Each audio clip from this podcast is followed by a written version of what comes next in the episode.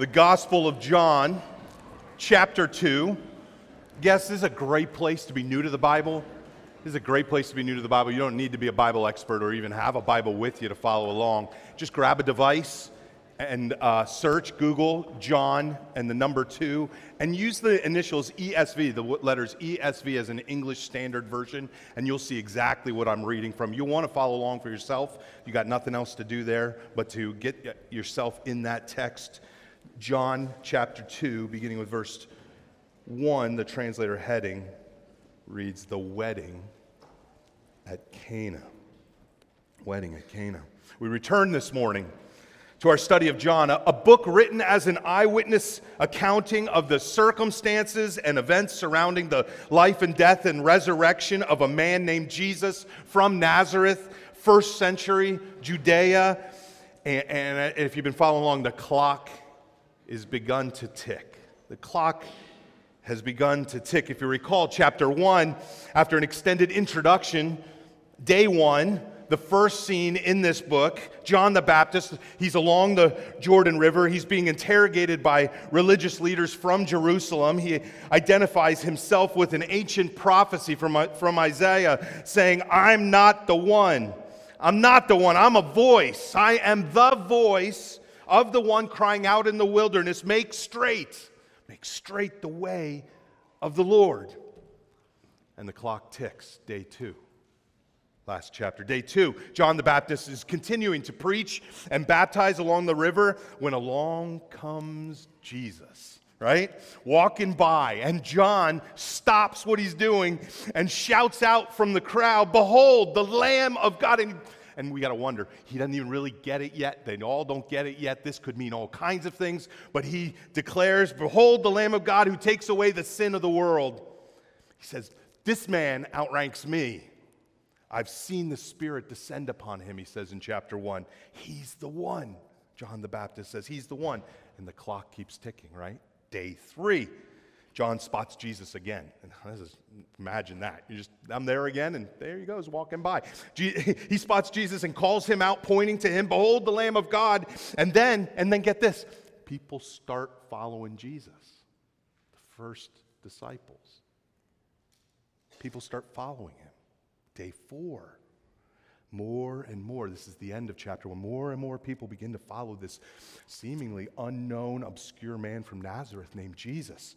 And as amazing as they estimate him to be, and they begin to call him by every theological, religious title they can come up from, with the, the Messiah, the anointed one, the Christ, the Lamb, the King. He's the Son of God. Jesus tops them all at cha- end of chapter one. He tops them all, digging deep right? And offers them something in, that comes all the way back from the first book in your Bible, Genesis, quoting verbatim and alluding to Jacob's Jacob, the patriarch, in his dream sequence, the ladder. He says, You will see greater things than these.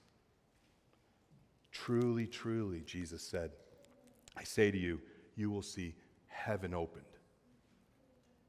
and the angels of God ascending and descending on the Son of Man. In essence, for I am Jacob's ladder. I am the bridge. I am the gate of heaven. Hmm. I am the gate of heaven. Chapter 2. Chapter 2, verse 1. A few more days pass by, and we encounter a feast, a celebration. Look with me. I'll read them. Pray. Verse 1, follow along. John the Apostle writes On the third day, there was a wedding at Cana in Galilee. And the mother of Jesus was there. Verse 2. Jesus also was invited to the wedding with his disciples. When the wine ran out, the mother of Jesus said to him, They have no wine. And Jesus said to her, Woman, what does this have to do with me? My hour has not yet come. Verse 5. His mother said to the servants, do whatever he tells you. Now, there were six stone water jars there for the Jewish rites of purification, each holding 20 or 30 gallons. And Jesus said to the servants, Fill the jars with water. And they filled them up to the brim. And he said to them, Now, draw some out and take it to the master of the feast. So they took it. Verse 9. When the master of the feast tasted the water now become wine, and did not know where it came from, though the servants who had drawn the water knew. The master of the feast called the bridegroom and said to him, Everyone serves the good wine first. And when the people have drunk freely, then the poor wine. But you have kept the good wine until now. Verse 11 This, the first of his signs, Jesus did at Cana in Galilee and manifested his glory. And his disciples believed in him. After this, he went down to Capernaum with his mother and his brothers and his disciples, and they stayed there for a few days. The very words of God. Would you pray with me for understanding? Father, a simple prayer this morning, a simple prayer this morning as we read these words and this account. Would you show us your glory? Would you show us your glory? Transport us back in our minds and our hearts to this moment and open our eyes. Open our eyes that we might believe in spite of not seeing, that we might believe in spite of not being there. Send your spirit, knock on the door this morning, I pray. Change lives, save us, we pray. In Jesus' name. Amen. Amen. Oh, okay. Oh, this first miracle, the, the first miracle in a, in a series of miracles in the Gospel of John, or better yet, you might wonders, or better yet, in the Gospel of John, signs performed by Jesus. I feel like I, I, I felt this way as I studied this week. I, I feel like as I'm reading it right now, I feel like I'm about to reintroduce you, us, reacquaint us with an old familiar friend. For some of you, all this is new. All this is new, and, and I'm thrilled that you're here exploring Jesus with us. The Gospel of John was written with you in mind. If you haven't read the Bible, you don't, you're not familiar with this. It's an unusually helpful book in the Bible when it comes to individuals who know little to nothing about Christianity and, in particular, Jesus. It's an unusually helpful book. Speaking of Jesus, who, you know, today functions like a boogeyman, right? Prowling around out to get us, but not here. I'm so glad you're here reading this for the maybe the first time. But for those of us who know, are in the know, who believe, and have read stuff like this the miracle of turning water into wine at the wedding in Cana, I feel as if I'm about to reintroduce him to us all over again. Nothing really crazy or new, but maybe, maybe a little bit too unfamiliar. Why, ask yourself, why is this the first sign? We know, we, know why the signs are in this book, why, why, why John the Apostle included these signs in his book. John the Apostle told us at the end of the book, I can read it for you. He, he wrote, Now Jesus did many other signs. After he told us a number of signs, starting with this sign, he told us many other signs in the presence of his disciples. He did many other signs in the presence of his disciples, which are not written in this book. So he's being selective. But these are written that you might believe. So we know why he included the signs. He selected some, left others out of his book so that we might believe. But why this one? Why this one? Theologians actually often will argue it kind of feels gratuitous. His first sign, he makes wine. why this one? Why is this the first sign? Why did Jesus turn water into wine? If, if signs are like miracles, okay, and, and, and John the Apostle doesn't use the word miracle in his gospel at all, you gotta find that word there. He calls the events like this signs, which function in a way very much like a miracle, uh, a moment in which God intervenes, intervenes in a natural, into the natural order of things in an extraordinary way, drawing attention not to the miracle, but to himself. It's not about the miracle. It's not about the sign. It's not about the wonder, but himself. Miracles and signs, listen, they aren't common. Okay? They're not, they're not how God typically works. That's why we have a natural order, and then we have this thing that goes against the natural order or interrupts the natural order. Miracles are by design, signs are by design acts of God intended to arouse in us awe and wonder. Because the witnesses of a miracle are witnesses to God's power and his presence, whether we believe it or not. You might not believe it, though I think most people believe that something could happen. But whether you believe it or not, for example, I just give you an example, uh, a scenario, a, a case scenario Costco. Okay, Costco, like finding a parking space at Costco is not a miracle. It feels like a miracle, but it's not a miracle even though it rarely ha- miracles rarely happen. That's just God's providence. He's being kind to you, whether you deserve it or not. You get a parking space at Costco. The rest of us just go home and try tomorrow. Uh, number two, uh, but but then now you're okay. You're at Costco, right? And you you you you go to the checkout counter, and you don't have the pirate booty, right? And and it and you don't you, you're not a grown man who has escaped the allure of pirate booty. But again, that's not a miracle. You just didn't find it. You didn't know which aisle to look in, gentlemen. And when you get home, you'll need to ask for forgiveness, okay? But listen, listen, walking out the door of Costco, walking out the door of Costco without first stopping at the food court, okay? That's not willpower. You can't explain that away with willpower. You can't explain that away uh, uh, by some sort of New Year's resolution, right? And unfortunately, I just want to argue again that's not a miracle. That's, it's like un American. You don't do that. You stop. You deserve a chicken bake if you've made it that far.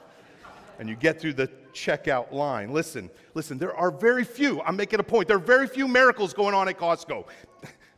not typically happening, not usually happening. A miracle are, they are, a sign is a precious, rare moment where God supersedes the laws of nature and it occurs so that we might believe. Not in miracles, not in miracles, but in Christ. So go back to my original question again. Why did Jesus turn water into wine? Why did Jesus turn water into wine? Allow, allow me to walk carefully through the text with you and reintroduce you to the story Maybe we can avoid a couple misconceptions and misinterpretations along the way as to why this happened, and then at the end, discover why he did it. Okay? Why he did it. And let's be clear right up front. If one more, one more point before we look at the text. Let's be clear right up front that he did this that this happened is not in dispute. It's not in dispute. You may be disputing it, but no credible historian or theologian, it, uh, no one's disputing it. It's widely agreed upon, best of our knowledge, that everyone, everyone was convinced as a fact that there was a man named Jesus who lived in Judea and Galilee, Galilee uh, in the first century, performing signs as he traveled all over the region. People are convinced of this. Jewish records at the time attest to it. The Roman records, the occupiers at the time. They attest to this. The Bible is full of signs, miracles, and wonders. And many of the first Christians, first century, first disciples died. They're, the, the, guys in the scene here, they're all going to die as martyrs, unwilling to deny that this happened. Look back with me, verse 1 again. Why did he do this? John writes, verse 1 On the third day, there was a wedding at Cana in Galilee. And the mother of Jesus was there. Jesus also was invited to the wedding with his disciples. Listen, there's clues here. They're all over. There's so much here. Mary and Jesus are part of this wedding.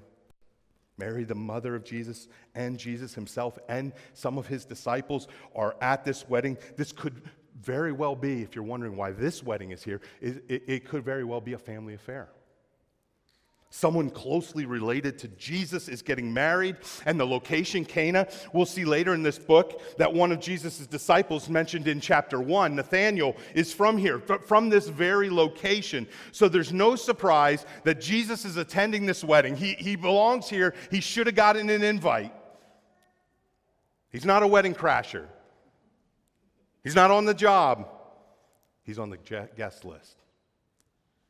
He was invited and he's attending, and you can be safe to assume that along with his, like he got like a plus five or something at this point, Jesus was enjoying himself. Now, if you don't know, th- this text has a particular grip on my heart, and I don't care if he doesn't want you to know. Um, but uh, my oldest son just got engaged two weeks ago. We're, we're, we're joining a new club. Yeah. Well, you're not clapping for me. Well, you could clap for me. No. So I'm, I'm very aware, like two weeks into it, like, how many plus ones do we get? and who are my friends that I get to invite? And actually, I've told my wife already, we're just going to have to throw our own parties. But, and, and you're going to learn in a moment here, weddings were a long, they, they, they were day long affairs. We may be having a day long, a week long affair coming up here at a, a wedding. Is wonderful. Jesus is there and he is enjoying himself. He's safe to assume he's not there punching the clock. Isn't that interesting? Why this one first? The first snapshot of the life of Jesus after he his encounter with John the Baptist, and the first people are pointing their finger and saying, He's the one. As he launches his public ministry, John the, John the Apostle chooses this one first. What could perhaps be the happiest moment in ancient Near Eastern culture? A wedding. This is where we see Jesus first. Our weddings today, listen, our weddings today are uh, in many ways pale in comparison to how people celebrating celebrated weddings like this one here. They lasted for days. They lasted for days. It was a feast. If you wonder why they ran out of wine, it's most likely they ran out of wine. Some people would argue because Jesus brought five instead of one. He, he went over his limit on the plus one thing. I don't, that could be the case, but that's, that's speculation. But these parties lasted for days. People traveled in. It was a feast. It was a festival. It was a party, unlike any other party at this time in this culture. There weren't raves at this time, there weren't clubs to go out to at night. In many ways, in this day, people in this culture at this time, maybe even Jesus himself, would have said, These days are the best days. This day would be the best day. The best days of my life were spent at weddings. Now, who here identifies with that? Mm-hmm. I'm gonna.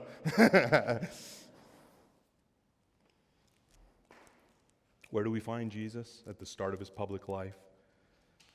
At perhaps the happiest place on earth a wedding.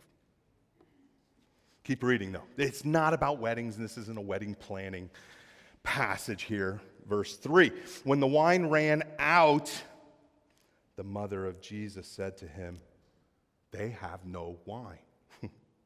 Again, stop here, so familiar, and it's also not the point. In particular, right at this moment, you can notice this is only going to be one of two appearances of Mary in the entire gospel. He's not going to use her name. so much can be made of her and we can be grateful for God's work in her. But here in the actual text, not so much.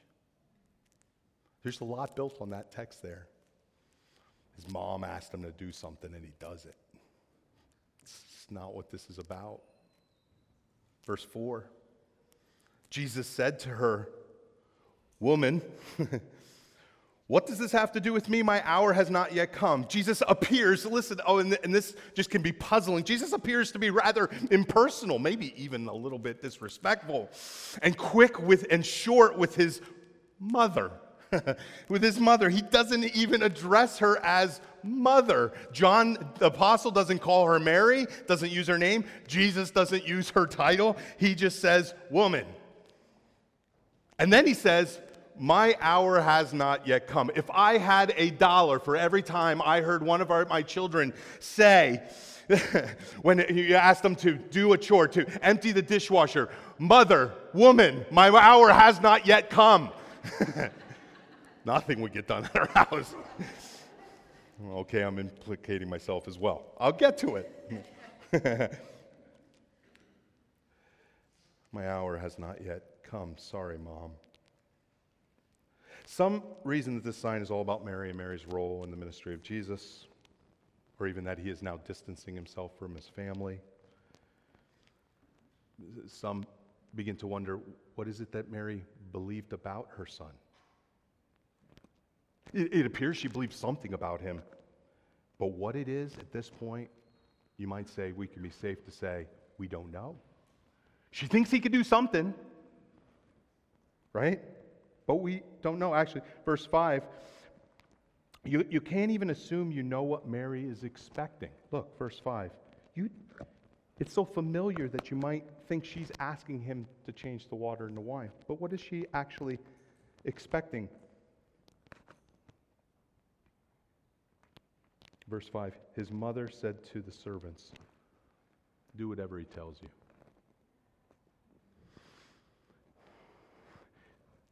Little Easter egg here. You're wondering, what's Mary's role in this wedding? Again, this is a happy, happy moment, perhaps in the whole family's life. She may be playing one of the hosts. But we don't know what she's asking. We just know that she turned to the servants who had she had the servant's ears and she says, Do whatever he tells you. And, and, and she just disappears to the end of the book. It's not actually to the end of the book that Mary and even the disciples seem to really fully get who Jesus is. At this moment, you might even say this is a, a sign for unbelievers, for skeptics, for those wondering and searching and seeking and watching, observing, witnessing the sign at the moment. What did she expect to happen? I don't know. And why did Jesus protest at this moment? Lots can be made about this as well. But in this moment, why, when he protests and then turns around and he's going to take action, I don't know. We don't know. My hour has not yet come. He might have had it in mind what I think we see throughout the Gospel of John, which is, My hour has not yet come. My, speaking of his death, why, why, why are you asking me to die now? What are, what are you asking of me? That's what I'm here to do. To be the Lamb of God who takes away the sin of the world. What does this have to do with me? But yet he acts. And this, this is the first sign, verse 6. Keep reading. Now, now there were six stone jars there for the Jewish rites of purification, each holding 20 or 30 gallons. These are big jugs, okay? It's verse 7. Jesus said to the servants, here he goes, fill the jars with water. And then what are the servants thinking? We don't know. And they filled them up to the brim. Here's some color. And he said to them, Now draw some out and take it to the master of the feast. So they took it. They took it. Do, do they know what it is at this moment? Again, we don't know. But it might surprise you to observe at this moment that it isn't because they ran out of wine that he turned the water into alcohol. This is very gratuitous, as I said at the beginning, to think there's not a healing here. You didn't get a parking space at Costco. This, this, there's nothing you might say inconvenient. There was a, this was a big social blunder, but we don't know why they ran out of wine. And we know that the point of this passage isn't that wine is good. That wine is good. Can't make an argument here for prohibiting the consumption of wine and alcohol. In fact, I think it might surprise many to just to stop for a moment and think they might have run out of the wine. And the wine at this time would have been very weak. It would have been weak grape juice almost, but it had alcohol in it. And apparently, you could see later, it was affecting people enough that they weren't eh, enjoying the poor wine later, would be the anticipation. But maybe one of the people who drank this wine was Jesus. There's nowhere here that says he didn't. This isn't about an argument for wine or an argument against wine. It's neither of these. It's not about the wine. Keep reading. Verse 9 it's not about the wine. They're about to discover that it is wine. When the master of the feast tasted the water now become wine and did not know where it came from, though the servants who had drawn the water knew, they were the ones that saw the sign. The master of the feast called who? Not Mary. He doesn't know Mary's involved. He doesn't call the servants. He's assuming the servants are just doing what they're supposed to do, giving him a taste of it, make sure it's okay. It's not that poor at this point in the party line that he would not want to serve it. No, he grabs the bridegroom. Now we're getting close to the meeting. He grabs the bridegroom, verse 10, and said to him, Everyone serves the good wine first. And when the people have drunk freely, then the poor wine. And he says to the bridegroom, Master of the ceremonies, the one who's caused all this to start from the first place by finding himself a bride, you have kept the good wine until now. Or, in other words, you saved the best for last. Why? We think of this in terms of why did Jesus turn water into wine? But here, the question isn't why would you turn water into wine? That's obvious. And if you like a glass of wine, you might be nodding your head and going, yeah, why? That's, that's obvious. Wine is better than water. Coffee is better than tea.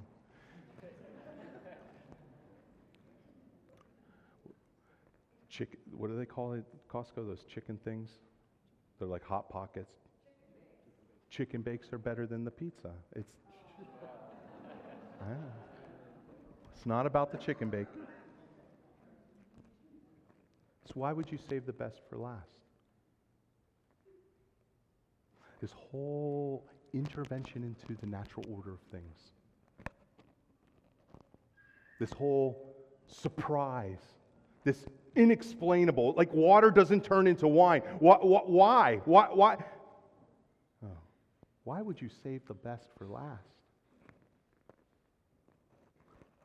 The turning of the water into wine is a sign, an invitation to consider not that this is possible, as in how could water become wine? But an invitation to consider who Jesus is. An invitation to consider where He fits into the picture in our lives, in the feast, on the wedding day. Just one point for you to wonder with awe and gratefulness, hopefully to experience joy and faith.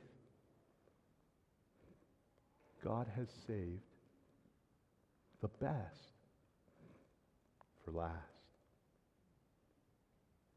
Why would he save the best for last? Why would he save the best, the best revelation of who he is and how he loves and what he asks and what he gives.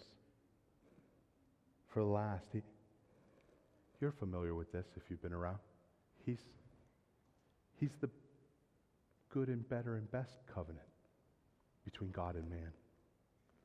He's the true and better Adam.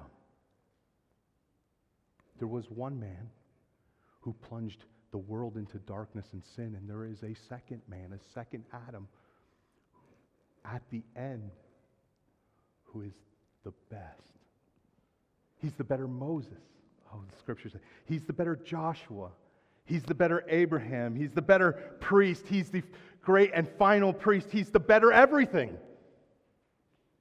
And when we're at the wedding and we're rejoicing in all that Christ has done and how we have been redeemed, this turning of water into wine won't be what fascinates us. It won't be the wine that fascinates. It'll be that why would he wait to the end? To elicit joy from us and satisfaction and a hope and an anticipation and an appreciation and an awe and a wonder at God's last final spoken word, Hebrews chapter 1. He speaks to us through a son. Is it, is it not expected, surprising, but expected, that if in the beginning, right, the very beginning of of the story of how God would save the world, we have a first man and a first woman. And what do we have in Eden but a wedding? Mm. And if we go to the very end, we find the same. Let me just read for you, just so we enjoy what this sign is pointing to. Revelation chapter 21 I saw a new heaven and a new earth this is the end. The first heaven and the first earth had passed away, and the sea was no more. And I saw a holy city, a new Jerusalem, coming down out of heaven from God, prepared as a bride, adorned for her husband, the church. A bride adorned for her husband. And I heard a loud voice from throne saying, Behold, the dwelling place of God is with man, and they will dwell with them, and they will be his people, and God himself will be with them as their God. The beginning, a wedding. The ending, a wedding. In fact, I always love weddings. And, and I've married a few of you. I've been there. Well, God's the one that marries you, but I'm there officiating. And I always love to start by saying the same thing every time because it's so true. And it's what's happening right here. That marriage and weddings are more beautiful than anyone on earth will ever understand. It's why in Ephesians, just think about this this wedding motif and who the bridegroom really is. Ephesians chapter 5. Wives, submit to your husbands as to the Lord. If this confuses you, look at it and listen to it now. For the husband is the head of the wife, even as Christ is the head of the church, right? Husbands, love your wives as Christ loved the church and gave himself up for her that he might sanctify her. Was he speaking about? He's speaking of Christ in the church, right? A man shall leave his father and mother and hold fast to his wife, and the two shall become flesh. And Jesus is sitting here on our first scene in his public ministry at a wedding. And what does he see? Paul the Apostle writes, This mystery is profound. This mystery is profound, and I'm saying that it refers to Christ and the church. A truth long ago, in many ways hidden, but now revealed. Not hard to understand, just not yet seen. Why did Jesus turn water into wine? So that the host, the grand master of this week long celebration, would go to the bridegroom and say, Why have you saved the best for last? There's jars for purification in there. There's a million Easter eggs to enjoy.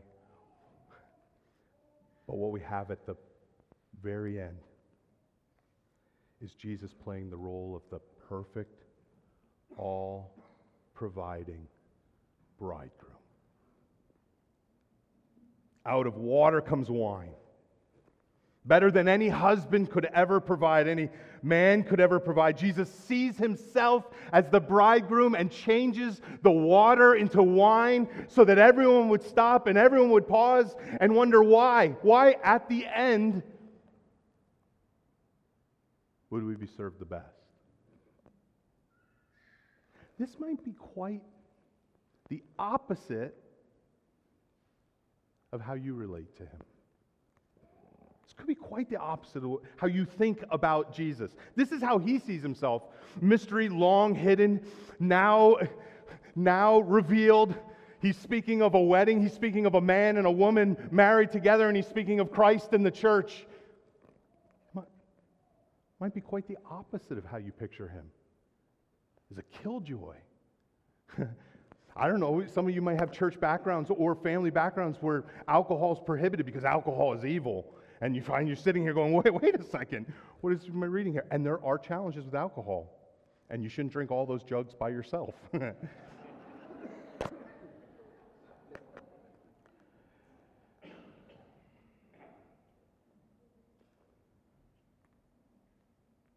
miracles lead us like the star. to the Son, where he says things about himself, so that as we observe them, like, he's the best, we might believe. Listen, over and over again, you're going to hear as long as you're around. He's the best. He's the best. You might be wondering, why am I hearing this now? I have decades of regret. I might have been even engaged in the life of a church, saved, transformed. I've been following Jesus, I've been his disciple, but I haven't seen him as the best. Jesus comes out the gate, John chapter 2, saying, We've saved the best for last. Whatever your soul is craving, whatever you're looking to to make yourself satisfied, peaceful,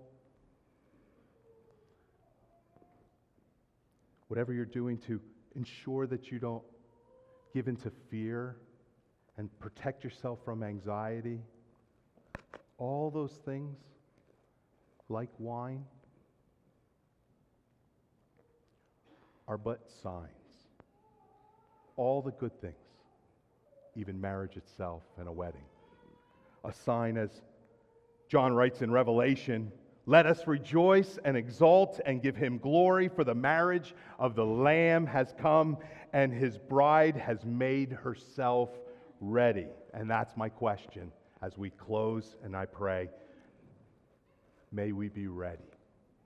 May we yoke ourselves, unite ourselves to this bridegroom and rejoice to be his bride. For all of us this morning. Would you pray with me? Father, thank you for sending your son. Thank you for sending him that he might save us from ourselves as wayward brides, as wayward sheep, lost in rebellion, only racking up points against ourselves ruining our lives. But the bridegroom and the church cries, Come. Prepare yourself. Allow Him to sanctify you,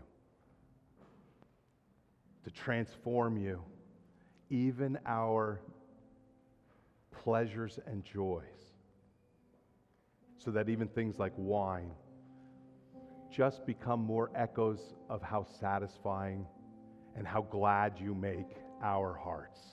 Oh, do this, we pray this morning. Do this for all of us in this room. May we walk out happy to be part of the wedding party. Pray in Jesus' name. Amen.